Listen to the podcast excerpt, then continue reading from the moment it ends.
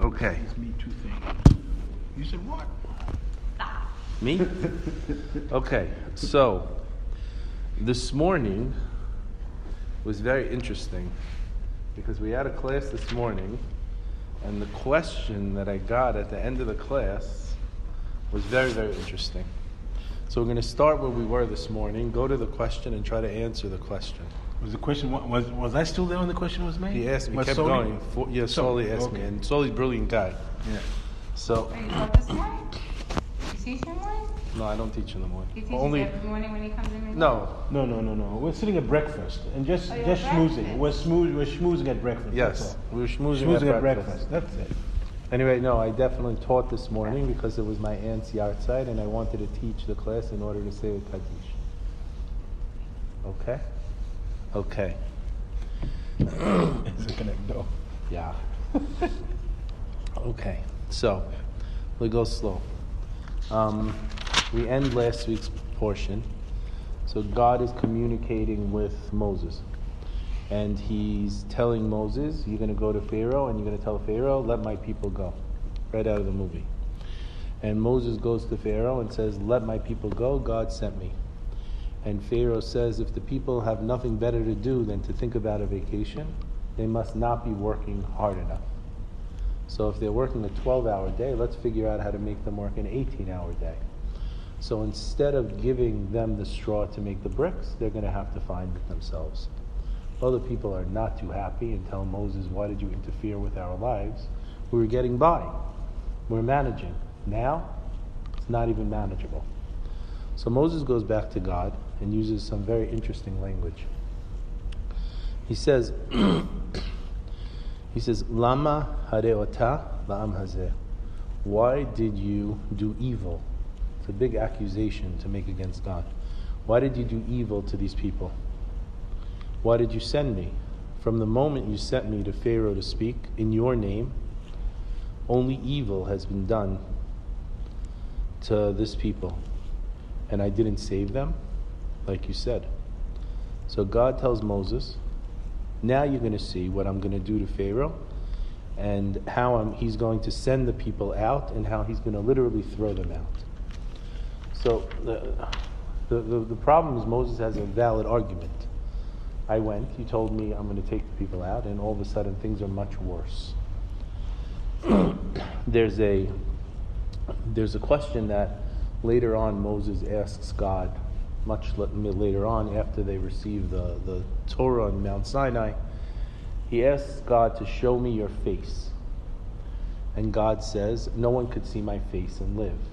But if you stand in the corner of the cleft, I'm going to go by and you'll see my back. What is the question? What does that mean, see my face? So all of the commentaries basically answer the same thing, and they say Moses asks God, why do bad things happen to good people? Basic question in life.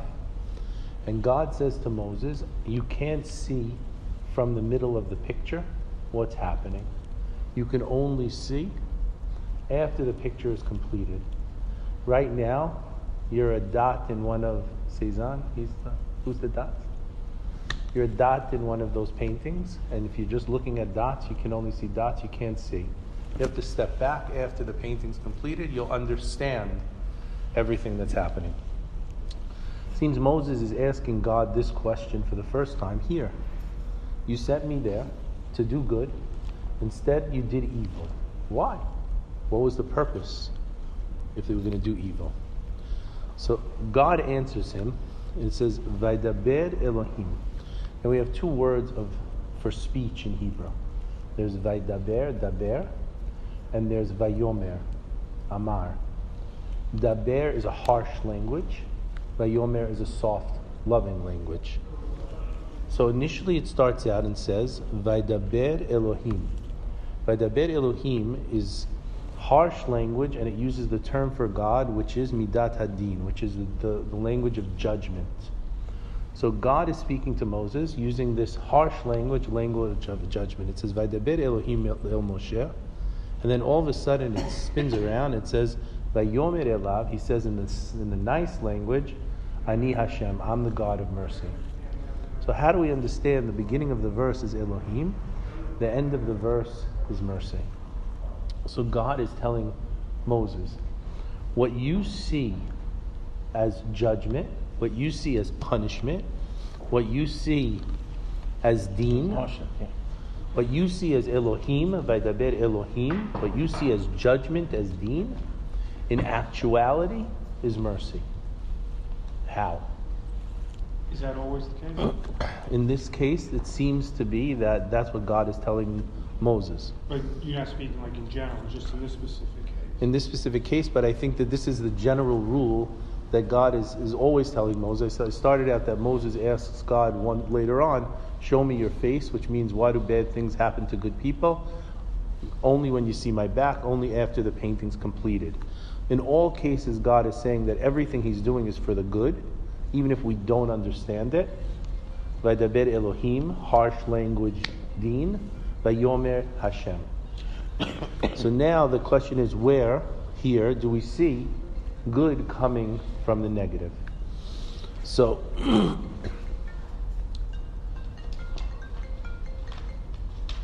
we later see that that Bnei Israel are supposed to be in Egypt for 430 years.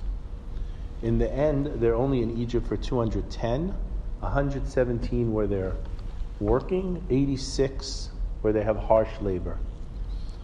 So what happens is they're supposed to be there for a certain amount of time.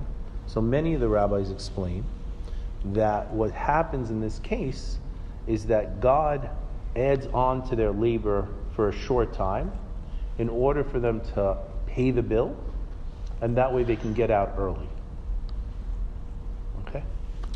The question that, that's asked with regard to that is they're able to tolerate their life at first. Now it becomes intolerable. So if you go to the bank and you want to get a mortgage, you have a choice of a 30 year mortgage or, say, a 10 year mortgage.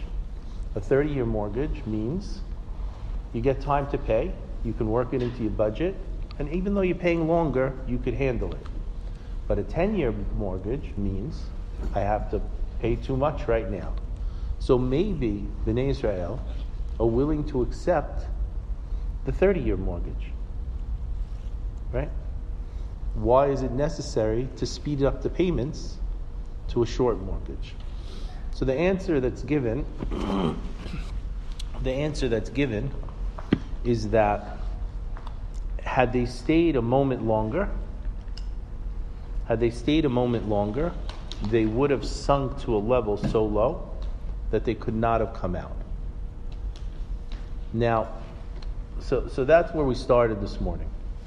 One of the guys then asked a question and said, if it was supposed to be 430 years, and the Pasuk basically tells us later on that Bnei Israel spent 430 years in Egypt. But we all know that they didn't spend 430 years. When we calculate, they spent 210 years, and the, the harsh work was only 86. If that's the case, why the 430? How does it relate to the 86? And what's going on? How do we know it's 86 years? of harsh labor? Okay, explain now. So, so just to start, we, we basically have then, then so, so to come up with the answer that I was looking for, just pick me a, oh, a napkin from the kitchen. So to come up with the with the answer, I looked at something from the Gemara, and the Gemara tells us something very interesting. We have here that God promises Moses, he says, Lachen, therefore, and more livnevis. Thank you so much. That's all I want. It's fine. No, no, just because I walked in from outside. Lachen, therefore, and more livnei Israel, speak to the children of Israel. Say, Ani Adonai, I am God. Vehotzeiti etchem mitachat sivlot Mitzrayim. I will take them out. So that's the first language of redemption is vehotzeiti. Vehitzalti etchem me'avodatam. I will rescue them from their work. That's the second language. Vega'alti etchem bizroa netuya. I will redeem them with a strong arm. Shifatim gedolim. And then the next verse, Velakachti etchem li la'am, and I will take them for me as a nation. So we have four languages of redemption.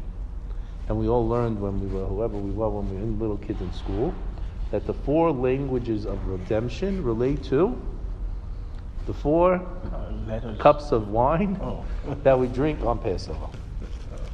So the Gemara, so, so the reality is that we have to understand that any time we have an action that we're, requ- we're required to do, there has to be something behind that action other than just a simple action. It can't just be an action. It can't just be take four cups of wine.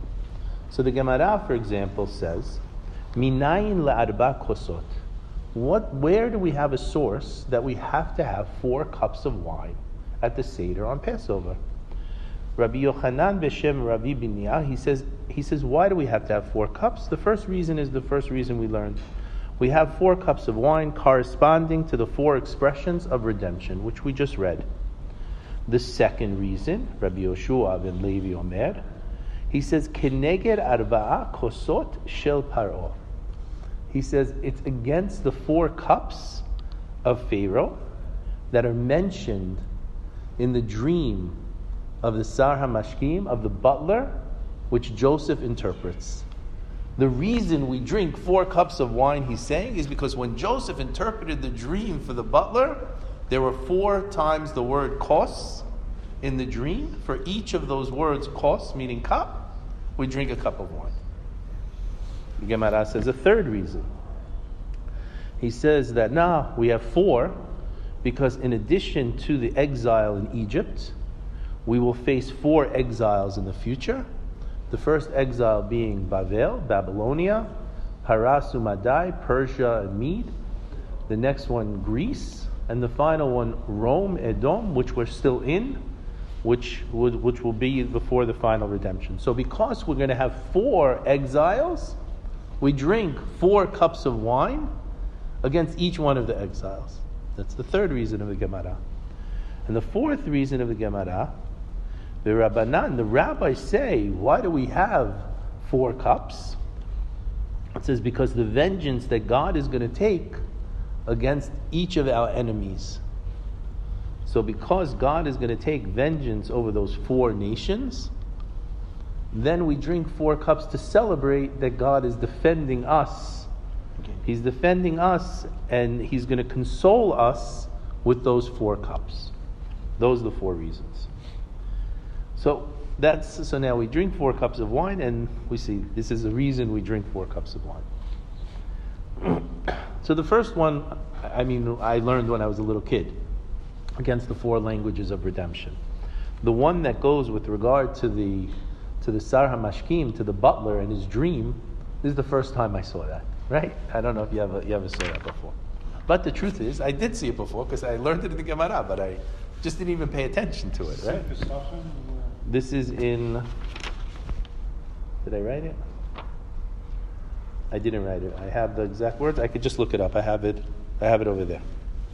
Okay, so I'll, I'll look it up after I give it to you. Um, so, says so. So, regarding how it relates, he says that we see in Shemot Perik Yud Bet. So we looked this morning. Shemot Perik Yud Bet Pasuk forty it says this strange term, which again, when we said it this morning, no one remembered even seeing this in the Torah. And we read it every year. And it says, um, Umoshav b'nei Israel, and the, the residency of b'nei Israel, Asher Yashvu b'Mitzrayim, who were dwelling in Egypt, Sheloshim Shana, 30 years, the Arba Me'ot Shana, and 400 years. So it says that, that the, the, the children of Israel dwelled in Egypt for 430 years. Now, we never learned that. We learned Brit Ben Habetarim, he tells them it's going to be 400 years. Where do we have 430 years? So, In Shemot? in Shemot, 1240. Wow. Again, you read it every year, go right by it, and something we don't even pay attention to. So we date the 430 years to Brit Ben Habetari. If Abraham was 70 at the time of this revelation to him by God, then, then 430 years from that day is the day of the Exodus. But if we're supposed to have been in Egypt for 430 years, how does all of this make sense? Where do we get 86 and get out on 86? And, and it relates really to this whole concept of deen and pushing off the idea of deen. Now, how do we get to 86? So the Gemara tells us that 86 begins with the birth of Miriam. Miriam's name is bitter. So her father named her bitter because the harsh years of slavery began with her birth. She's six years older than Moses. They leave when Moses is 80. Therefore, the harsh years of slavery were 86. Now, if we take 430 and we divide it by 5, we get 86.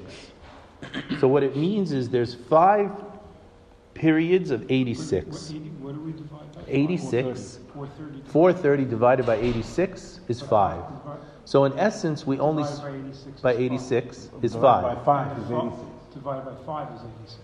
Oh, the other way. Divided by 86 years is 5. What's the significance of five? 86 that's what we're going to see now. So basically, we stayed in Egypt with harsh labor one fifth of the time we were required to stay in Egypt. Now, interesting enough, the word kos, cup in Hebrew, has a gematria of 86. It does. 86 is oh, kos. Wow. Not only that, the word for, for, midat, for God with midat hadin, the name of God, midat hadin, is the name Elohim. And Elohim has a gematria of 86. 86. So 86 has to do with harsh judgment. When Bnei Israel leaves Egypt, it says the Egyptian, the Egyptian Egypt, meaning the the Tsar of Egypt, the the angel, the archangel, is the one who's leading the pursuit. Why? Because the angel says, "Hey, it's only been 86 years of slavery. It's supposed to be 430. Who gave them a get out of jail free pass? How can they leave so quickly?" So we have to understand that Hashem, he, and this is one of the reasons that Moshe tells God, What are you sending me for now? The time's not ready. So, so what happens is we have to see that Hashem performed a tremendous, a tremendous chesed to allow them to leave, a kindness, to allow them to leave so much before. So to understand the first is the, the four cups that are mentioned by the Sar HaMashkim in his dream. It says that Joseph understood from the dream of the Sar HaMashkim, of the, of the butler, what he's going to need to do to prepare Egypt in order that he creates some spiritual and physical reality that will allow the people to leave with only 20% of the bill paid. Wow. I have 100% of the bill is 430. I'm only paying 20% of the bill. Joseph sees it in the cost, cost, cost, cost mentioned in the dream of the Sar HaMashkim. And only twenty percent left Egypt. Only 20% left Egypt. Ah, that could be also. So it says in the dream that, Yos, that, the, that, the, that the, the uh, butler is stating his dream, he says that there was a grapevine, and the grapevine contained three twigs. He says, What are the three twigs? Moshe, Aharon, Miriam. They were the, the three that allowed them to come out. The blossoming and budding of the grapevines represents the Geulah. The fact that the vine immediately budded and blossomed shows that Pharaoh's cup, that Pharaoh's cup, was in my hand. He says, from this, from this fact, he says, this is what the Gemara is saying, that from this fact that the cup was in Pharaoh's hand and it's mentioned four times cup, we drink four cups of wine. He says now, what did what did Yosef do? He says that Hashem alluded to Yosef that he had something to do to be able to get them out. Going further, what did he do? What did he do to make a reality that Egypt would accept a payment of 20% instead of 100%. He, um, he uh, allowed the people of Egypt to uh, just give 20% Exactly. He says, Yosef said today, he says, this is what the Torah says Look, I have acquired you today and your land for Pharaoh. Here is the seed for you, sow the land, and you're going to take everything. You're going to keep four fifths, and the king is going to get one fifth. So he says, by this action, Joseph imposed a law until this day regarding the land of Egypt that Pharaoh only gets one fifth. He says, Yosef saw by Ruach HaKodesh that Israel would only endure the hardship of slavery in Mitzrayim for 86 years, which would leave them packing, which would leave them lacking, sorry, four times 86. Therefore, he issued a law in Egypt, and we say, Dina de Malchuta Dina, the law of the land is the law, that in order to pay a debt to the king, one only has to pay one fifth of the debt. And that's why we have the four cups to celebrate what? That we got out without having those four fifths to pay. Wow. Goes further. The Arizal brings in Sha'ar HaPesukim, why wine? And he brings wine based on the fact that the wine, the, the wine is reminiscent of the sin of Adam Harishon. When Adam sinned, the fruit that Adam ate, the Gemara says that what was the fruit? The fruit was the, the, the grape. It was, it, was the, it was squeezed into the cup. Says Rabbi Meir says in the Gemara Berachot that it was a grapevine, for there is nothing that brings misfortune upon a man like wine does. Therefore, to commemorate the miracle of Hashem taking Bnei Israel out of Egypt four times 86 years before they completed the tikkun for Chet Etz meaning the sin of eating from the fruit of the tree, which involved wine, it was instituted to drink four cups of wine relating to the sin of the Etz Hadat. Where is this in the Gemara? So, so this is Berachot 48. we learn a chidush also from the Torah Chaim. He says it's true that Hashem waived four fifths of the servitude Bnei Israel, so they wouldn't sink to this fiftieth level of tumah. So the problem is they still had to compensate for those other four parts. We, we basically didn't pay the bill. The bill was to be in exile for five parts. We didn't. We only paid one part. So he brings that. What are the other parts of the bill that we have to pay? Those other four parts of the bill are the four exiles: Bavel, Paras, uh, Yavan, Greece, and Edom. He says, and that's how you calculate it. Goes further, and he brings in the name. But the, these are not literal periods. Ah, so that's the, the this is the this is the next question he's going to bring. He says that the, that the Torah Chaim developed this idea, and he said he quotes a, a Mekubal. His name is Rabbi Yehuda Lev Hashki, in the name of Rabbi Elchanan, and he and he brings this based on the Arizal, who writes in Sha'ar HaPesukim and Likutei Torah Parshat Bo. I'm just giving you the source in case on this Shemot 1240, meaning 430 years that the habitation of Bnei Israel was 430 years. The Arizal provides a rationale for the sum of 430 years. During the Galut in Mitzrayim, Israel was supposed to mitigate by means of hard labor the five aspects of Elohim, for they are sources of dinim, justice, and severity, and five times 86 equals 430. This is what the Arizal brings. The Arizal adds that is why the name Elohim is mentioned five times in the three adjacent Pesukim relating to the slavery in Egypt, which we see in Perech Bet, Pasuk 23. What's the Arizal talking about? So we know that we have at the end of the holiday of Sukkot, we have Hoshana Rabbah. In Hoshana Rabbah, we take the we take a, a, basically a plant, and uh, we hit the plant on the ground five times. When we hit the plant on the ground five times, we're supposed to think of the letters man sapach, the, the, mem, the sofit letters. So Hebrew has 22 regular letters and five final letters that will complete a word. Because these letters are final letters, they break, they end There's no continuation. So they represent the negative forces.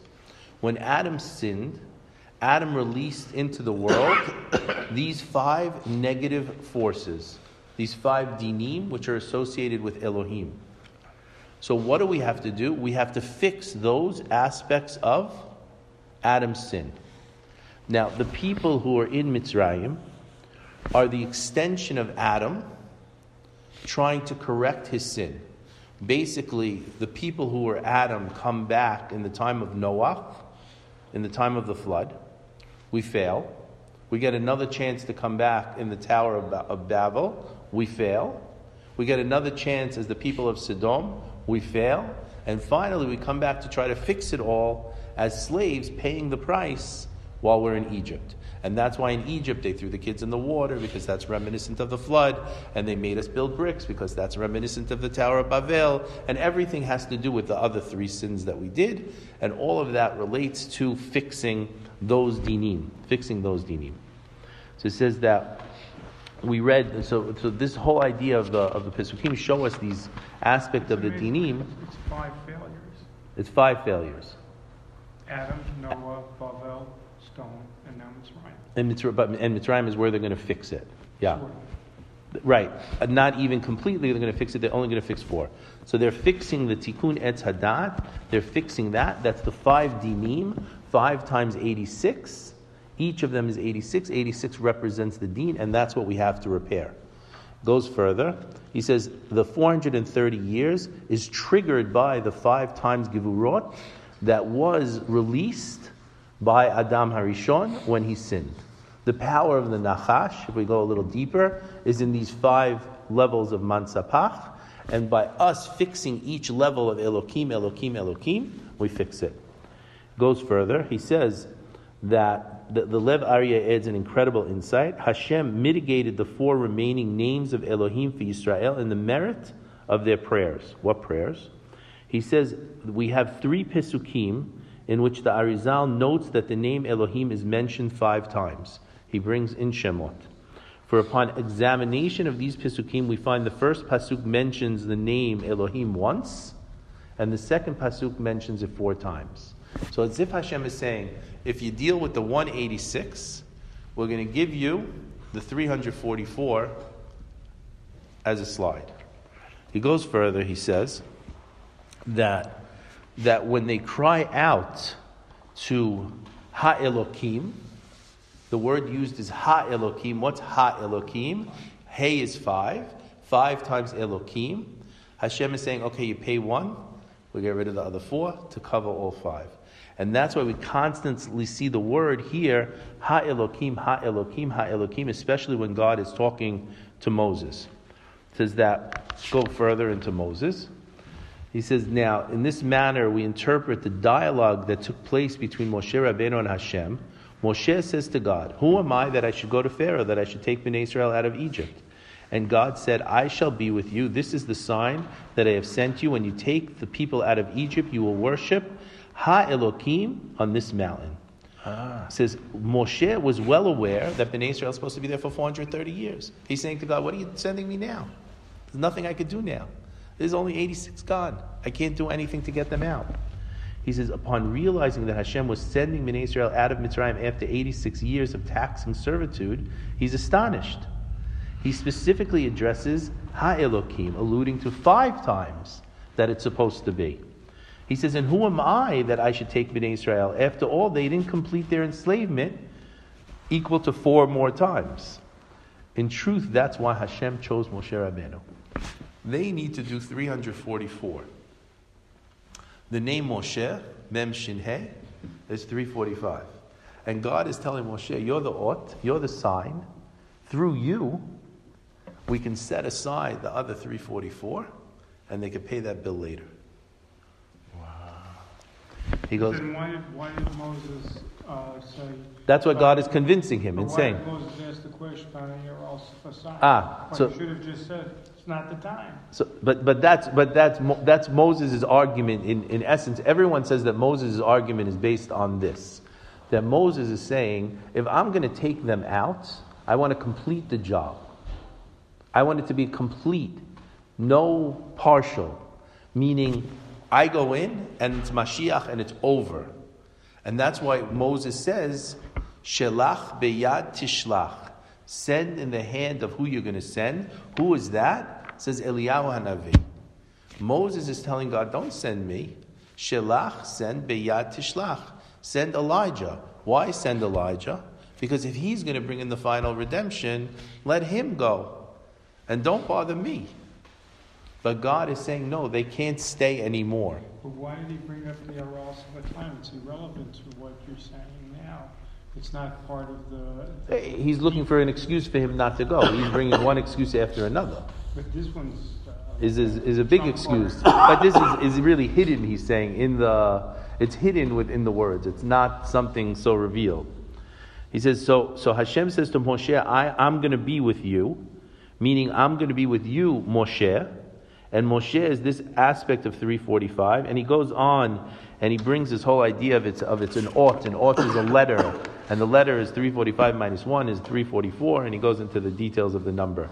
He goes, so. Why, why, why 344 plus 1? 344, the ought is 1, the sign is the 1, that's Moshe. Uh, so Moshe, 1 plus 344 is 345, which is Moshe, to cover the 344, which is the 86 times 4. So goes further. It says in the Yerushalmi, we have this, uh, this idea of drinking the four glasses. We have the four expressions of Geula, the four res- expressions of redemption. It says the second reason is the, the cups with regard to the cups with regard to the, uh, the dream.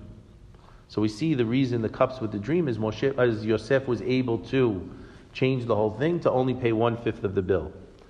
The next one was the corresponding to the four regimes of the four exiles because we're going to have to pay the bill eventually in those four additional exiles. And the fourth one is based on retribution because he says in the merit of Midat Hadin associated with the name Elokim, Hashem decreed the epic catastrophic downfall of the Egyptians beginning with the ten plagues, concluding with their drowning in Yam Suf. Similarly, after Israel accomplishes the tikkun of the other four aspects of the name Elohim during the subsequent four galuyot, the four exiles, Hashem is going to impose on the goyim and bitter. He's going to he's going to take it out uh, for them, and Hashem is going to provide four cups of consolation for Bnei Israel. So this whole idea of the four cups really serves to remind us that we had a much bigger price to pay. And any time we have deen that shows itself in the world, we have deen that shows itself in the world, we have to realize that it's not, it's not, uh, we, we, perceive it as one thing. We perceive it as all bad. But we have to realize that God is running the world in a certain way in order to help us to fix whatever we have to fix. And, and you know, they say that God doesn't give you something you can't handle. Right? So obviously they couldn't handle more than the 86 in round one, and therefore he delayed it to round two, round three, round four, round five. So the question is brought up, but the, the, seven, the first galut was 70 years. That's not 86. And the second galut, the second one was 56 years. So that's not 86 years or 52 years. And the third one was whatever. And the fourth one is 2,000 years. So he says, no, we can't figure out God's calculation on how each of those is, is calculated and how to fix each of those when we need to fix them. So, so, so we see basically this whole idea of the deen and God mitigating the deen. Going back to the idea of Hashem telling Moshe, Lama, of God telling, of Moshe telling God, Lama why did you do evil? And God explaining. The idea there is that sometimes we get a peek into the world, and we can try to see that what we perceive as evil is not always evil. It's not always evil. There's, this, there's, the, the, the, there's the, the Gemara records that when the ten, the ten martyrs were killed, there were ten, ten learned, learned rabbis, we're going to call them rabbis, in the, in the first, second century, and the Romans basically tortured these ten people and killed them most horrific deaths. When it was happening and one of them was being burned with the Torah wrapped around him, the angels turned to God and they said, Is this your Torah? And is this the reward? This is a guy who dedicated his whole life to you. And this is the reward you're giving him. You're taking this guy who's a saint and you're allowing him to wrap the Torah and burn him at the stake? What are you doing? And the Gemara says that God turns to the angels and says to the angels, Be quiet, because if not, I'm going to return the world to Tohu Vabohu. I'm going to return the world to prior to the creation. And the rabbis ask a question What do you mean, God? They ask you a legitimate question. You're going to say that if you, if, if, if, you, if, if you want to ask me the question, like if I'm going to take my ball home and, and no one's going to play? I mean, what, what does that mean? So I saw a beautiful answer. And he says, story, tells a story about a certain tailor to the king. And the king brings this tailor very expensive material. And he's always bringing him very expensive material. And this tailor is a mag, is unbelievable tailor. Makes the most magnificent clothes for the king. And the, the tailor says, Your Majesty, for this suit that you want me to make, I need 10 yards of material. And the king says, No problem. Material costs $1,000 a yard. He sends him the material. So there's another guy that doesn't like the tailor. And he comes to the king after and he says, You know, this tailor, he's asking you for 10 yards all the time. He only needs seven. Look, I could show you how he only needs seven. I'll figure it out with you on the paper. And the king sees this guy's right. And the tailor is taking 10 yards. He's stealing three yards every time. That's thousands of dollars robbing the king. So he brings the man in and he says, Listen, you're stealing from me. I can't believe it. You're such an unbelievable tailor, but how could you steal from the king? And he says, We're going to kill him. And now the tailor says, Your Majesty, before you kill me, give me the last suit I made for you. And he takes the last suit and he takes his knife and he starts to open up each thread in the suit, take off each button, open up each fold. And he turns the suit, lays it out piece by piece and shows how it took 10 yards to create the suit. The only way he could show the king that this is what it took to create the suit was to return the suit back to before. So, what God is telling the angels, he's saying this to them. He's saying, if you want to understand the way the world works, you have two choices. Either to go back to the beginning when the plan was created, or go to the end when it's all done to see the picture. Says sometimes we don't understand. Often we don't understand. But every once in a while, we get a peek into why bad things happen. And in this case, God is saying, I added the, the, the, the extra work in order to get them to get out early. They're still going to have to pay the bill. But I gave them credit. And the credit is something they needed. So I told the story this morning. I, I had someone come to me on Thursday, and it's just, for me, a wild story. Now, the rabbis also say that there's, and, and I, I, I, found where I pulled it out from, that generally we're subject to fate. We're subject to the mazalot. We're subject to the way life is supposed to be. But it says, En mazal le Yisrael. When it says En mazal to le Yisrael, there's no, there's no luck, there's no astrology. It's on only very rare occasions that you're able to go above the luck and modify the luck. But it doesn't mean we're not governed by fate. We have the ability to change fate. We have the ability to take a change and do something, and generally that's what we're going to call a miracle.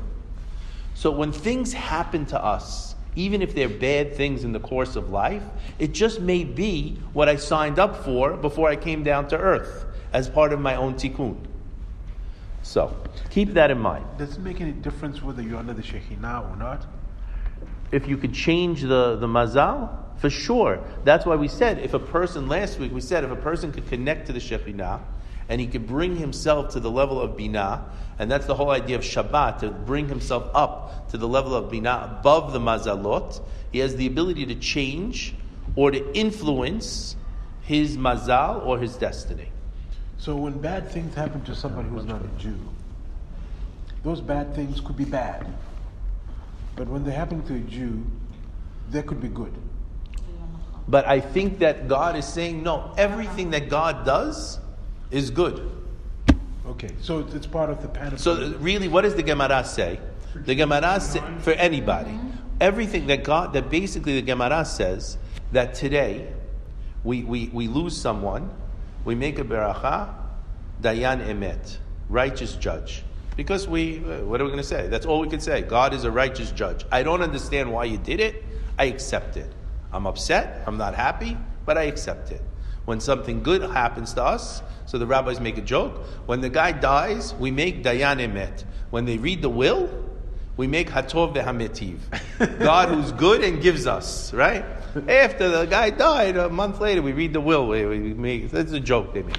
Anyway, he says that, but when the time of Mashiach, there's only going to be one, one bracha, hatov vehametiv. Why? The one who is good, who does good. Because we're going to understand the picture and realize that what we perceive as bad is in essence good. So, with that in mind, I just want to tell you this wild story. Because I think the wild story puts it a little in perspective. I said it this morning quickly, but I had a guy come to my office this week on Thursday. He sat down with me and he said to me, I need to tell you a story because you spoke a little while ago about this whole concept of when bad things happen, we have to try to see is there a silver lining in the in the cloud. He said, about a year ago, my lease ended on my car, and I wanted to buy a sports car. My whole life, I wanted a little speed sports car, two seats, just me to drive. So I bring, the, I buy this car, and I bring it home, and my wife is going to kill me because I have five kids, and the oldest is only 16 which means I have no reason to have a two seat car. But I wanted it and I bought it. So he says, my wife says, you know, it's not good. Two seats also could be an accident. He says, listen, honey, thank God, God, I was never in an accident in my life. God willing, I should never be in an accident. I want the car. So he buys the car. He says, a few weeks later, he's on Ocean Parkway. He's stopped at the light, and all of a sudden, sitting at the light, just not even paying attention. Boom. He's rear ended. The whole back of the car is destroyed. He's like, doesn't know the wind is knocked out of him. They come to take him to the hospital.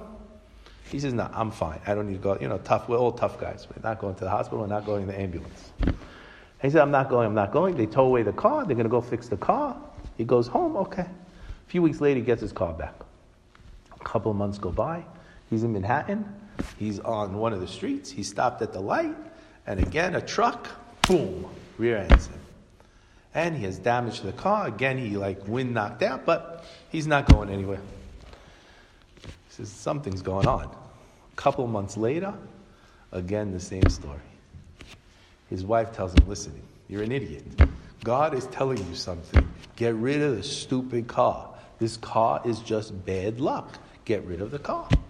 Just, I'm not getting rid of the car. Let me just finish the car. Give after a year. I'll get rid of that. He goes. He fixes the car. Three weeks ago, he's on Ocean Parkway. So he's coming from the city on Ocean Parkway. He's in the right hand lane. There's a backup in the right hand lane. It's like 10 cars in front of him. He sees the middle lane has like four or five cars left. The left lane has almost no cars, but you know, he's not in a rush. So he's sitting in the right lane, and all of a sudden he looks in his rearview mirror and he sees some guy, and it looks like the guy's going to plow into him. So now he says, Oh my God, not again. So he says, There's room in the left lane. Let me try to move my car to the left side. Maybe I'll avoid it. So he tries to quickly move his car, and this guy's just barreling down. He fell asleep at the wheel, the guy behind him. He hits him now on an angle. What happens if you get hit on an angle?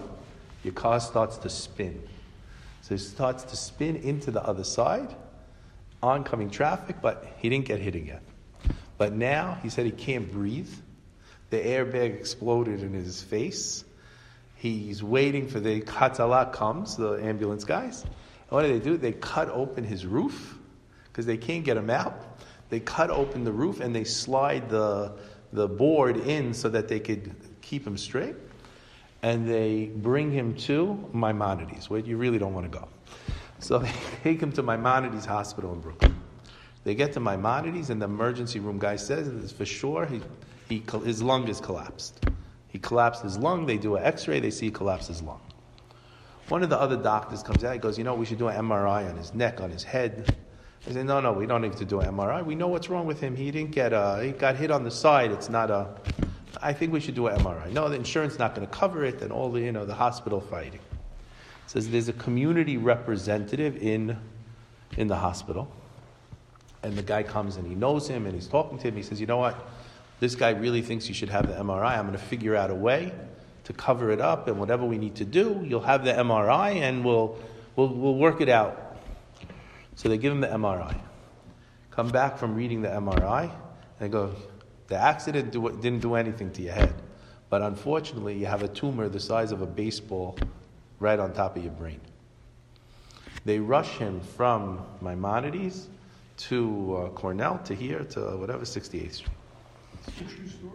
True story. Happened Thursday. Tell me the story. Tells me it's took off his hat. He has a he has a cut from here to here, the size of a baseball. He says he didn't have a single symptom. Nothing. They take out this tumor sitting on his brain, and the doctor is shocked that there's nothing wrong with him because it's sitting on a brain, on a part of his brain that should have left him paralyzed. What happened? He's a true lefty. So because he's a true lefty, the side of his brain that does is a little different than the righty. So it's sitting on a part of his brain that doesn't affect his motor functions, and therefore he was relatively fine.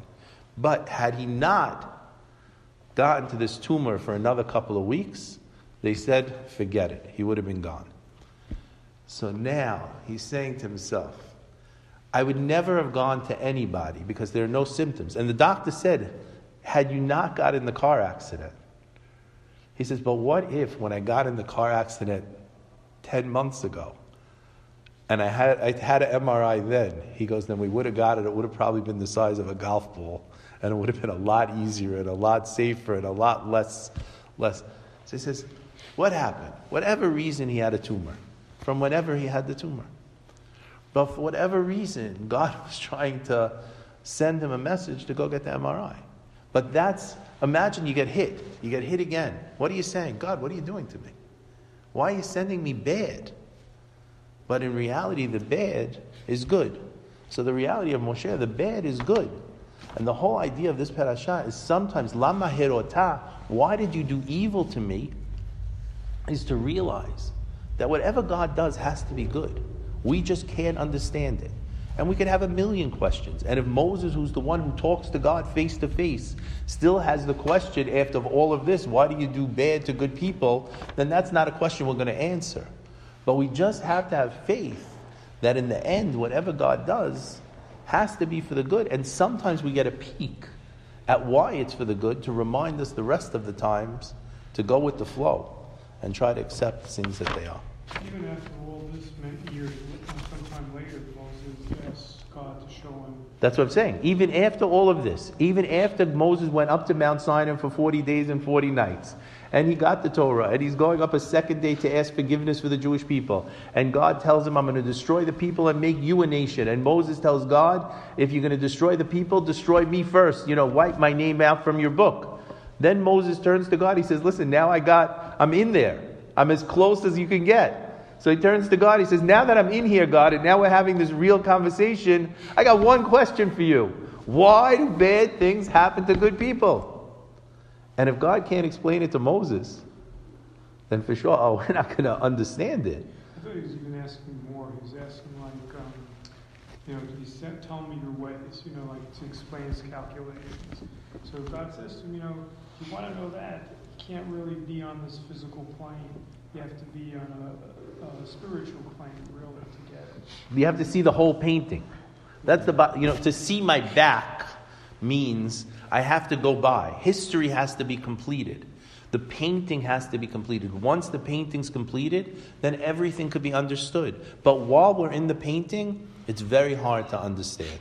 It's very hard to understand. So I think the bottom line, when we started discussing it this morning, why does why does you know Moshe asked Lama why did you do evil? The answer is yes, it appears evil, and definitely it is evil because they're working 18 hours a day instead of 12 hours. But there's a purpose to what you're perceiving as evil, which will eventually benefit. The whole idea of getting out sooner with the 86th and the Midat Hadin just shows you that God basically does whatever He could do, even when we're, we're, we owe the we owe the we have to pay the bill. No matter what, we have to pay the bill. But God does it in a way that's that we're, we're able to pay the bill that, it, that it's possible for us to pay the bill. He bends the rules as much as he could bend the rules to make it work for us. So we complain and complain and complain. We have to realize that in the end, He's doing whatever he could do for us. We just have to do our job in order to, to complete everything we have to complete. Something